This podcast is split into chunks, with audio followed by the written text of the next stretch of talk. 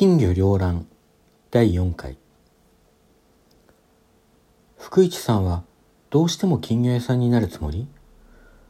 雅子は隣に福一がいるつもりで何気なく相手のいないそばを向いて尋ねた。一足遅れていた福一は急いでこの位置へ進み出て並んだ。もう少し気の利いたものになりたいんですが事情が許しそうもないのです。張り合いのないことをおっしゃるのね。私があなたなら喜んで金魚屋さんになりますわ。雅子はひょうびょうとした。それが彼女の最も真面目な時の表情でもある顔つきをして福一を見た。生意気なこと言うようだけれど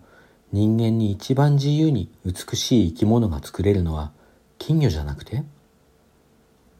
福一は不思議な感じがした。今までこの女に精神的なものとして感じられたものは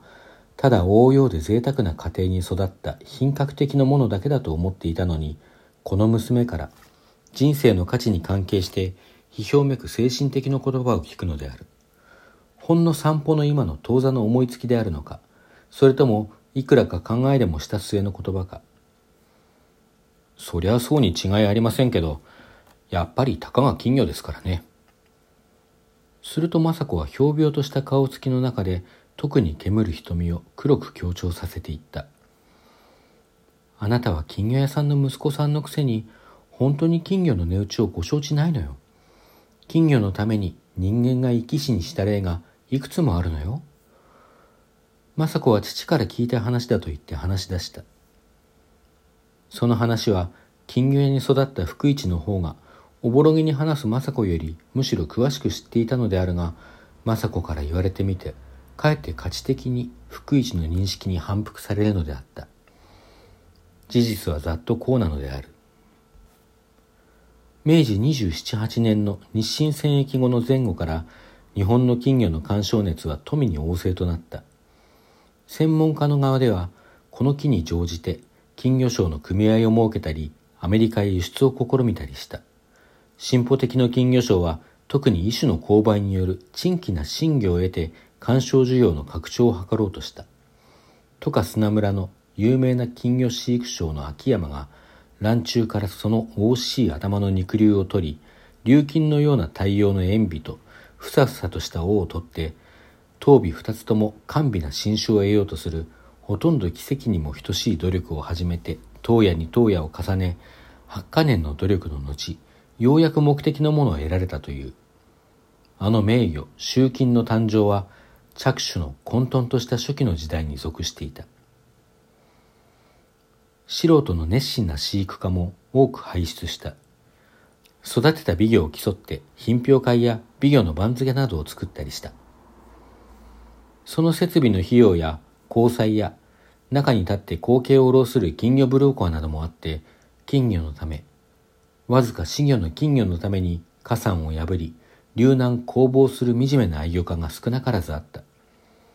この愛魚家は当時においてほとんど競争にも等しい金魚のあらゆる種類の長所をより集めた理想の真魚を創生しようと大掛かりな設備で取り掛かった。和金の聖者な顔つきと背肉の盛り上がりを持ち、胸と腹は琉金の豊穣の感じを保っている。ヒレは新芽の藻のように胴を包んでたゆたい体色は塗りたてのような鮮やかな五歳を装い、分けて必要なのはスペインの舞妓のボエールのような反黒点がコケティッシュな感覚で振りまかれなければならなかった。超現実に美しく魅惑的な金魚は、じい氏が頭の中に描くところの夢の魚ではなかった。勾配を重ねるにつれ、どんどん現実性を備えてきた。しかし、そのうちじい氏の頭の方が早くも無限化していった。彼は財力も尽きると一緒に白地のようになって行方知れずになった。かぐや姫じい氏は想像する金魚につけるはずのこの名を呼びながら、古事記のような服装をして、走行として去った。半創生の奇形な金魚と逸話だけが飼育家仲間に残った。じいさんという人が、もし気違いみたいにならないで、しっかりした頭でどこまでも科学的な研究でそういう理想の金魚を作り出したのならまるで英雄のように勇気のある偉い仕事をした方だと思うわ。そして絵だの彫刻だの建築だのと違ってとにかく生き物という生命を材料にして恍惚とした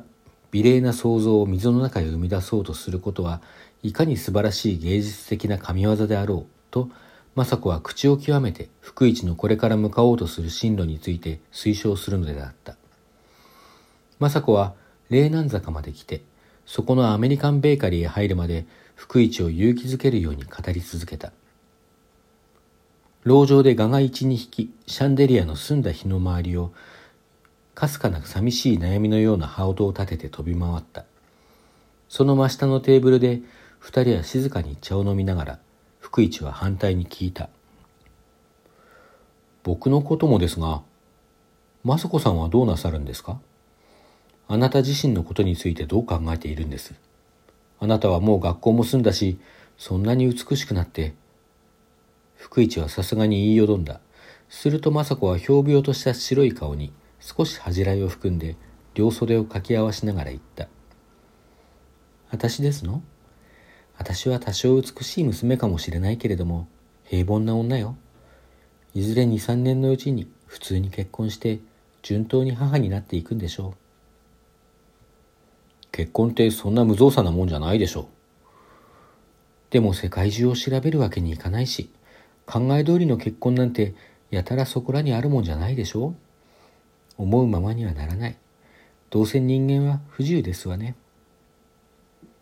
それは一応絶望の人の言葉には聞こえたが、その響きには人生の平凡を寂しがる恨みもなければ、絶望から跳ね上がって将来の未知を基地のページに食っていこうとする好奇心も情熱も持っていなかった。そんな人生に消極的な気持ちのあなたが、僕のような煮え切らない青年に英雄的な勇気を煽り立てるなんて、あなたにそんな資格はありませんね。福一は何にとも知れない怒りを覚えた。すると雅子は無口の唇を半分噛んだ子供の時の癖を珍しくしてから。私はそうだけれども、あなたに向かうと、なんだかそんなことを進めたくなるのよ。私のせいではなくて、多分あなたがどこかに伏せている気持ち、なんだか不満のような気持ちが私に響いてくるんじゃなくて、そして私に言わせるんじゃなくて、しばらく沈黙が続いた。福一は黙って雅子に向かっていると、雅子の人生に無計算な美が絶え間なく空間へ、ただいたずらに燃え費やされていくように感じられた。愛惜の気持ちが福一の胸に染み渡ると、散りかかってくる花びらをせき止めるような余儀ない苛立ちといたわりで、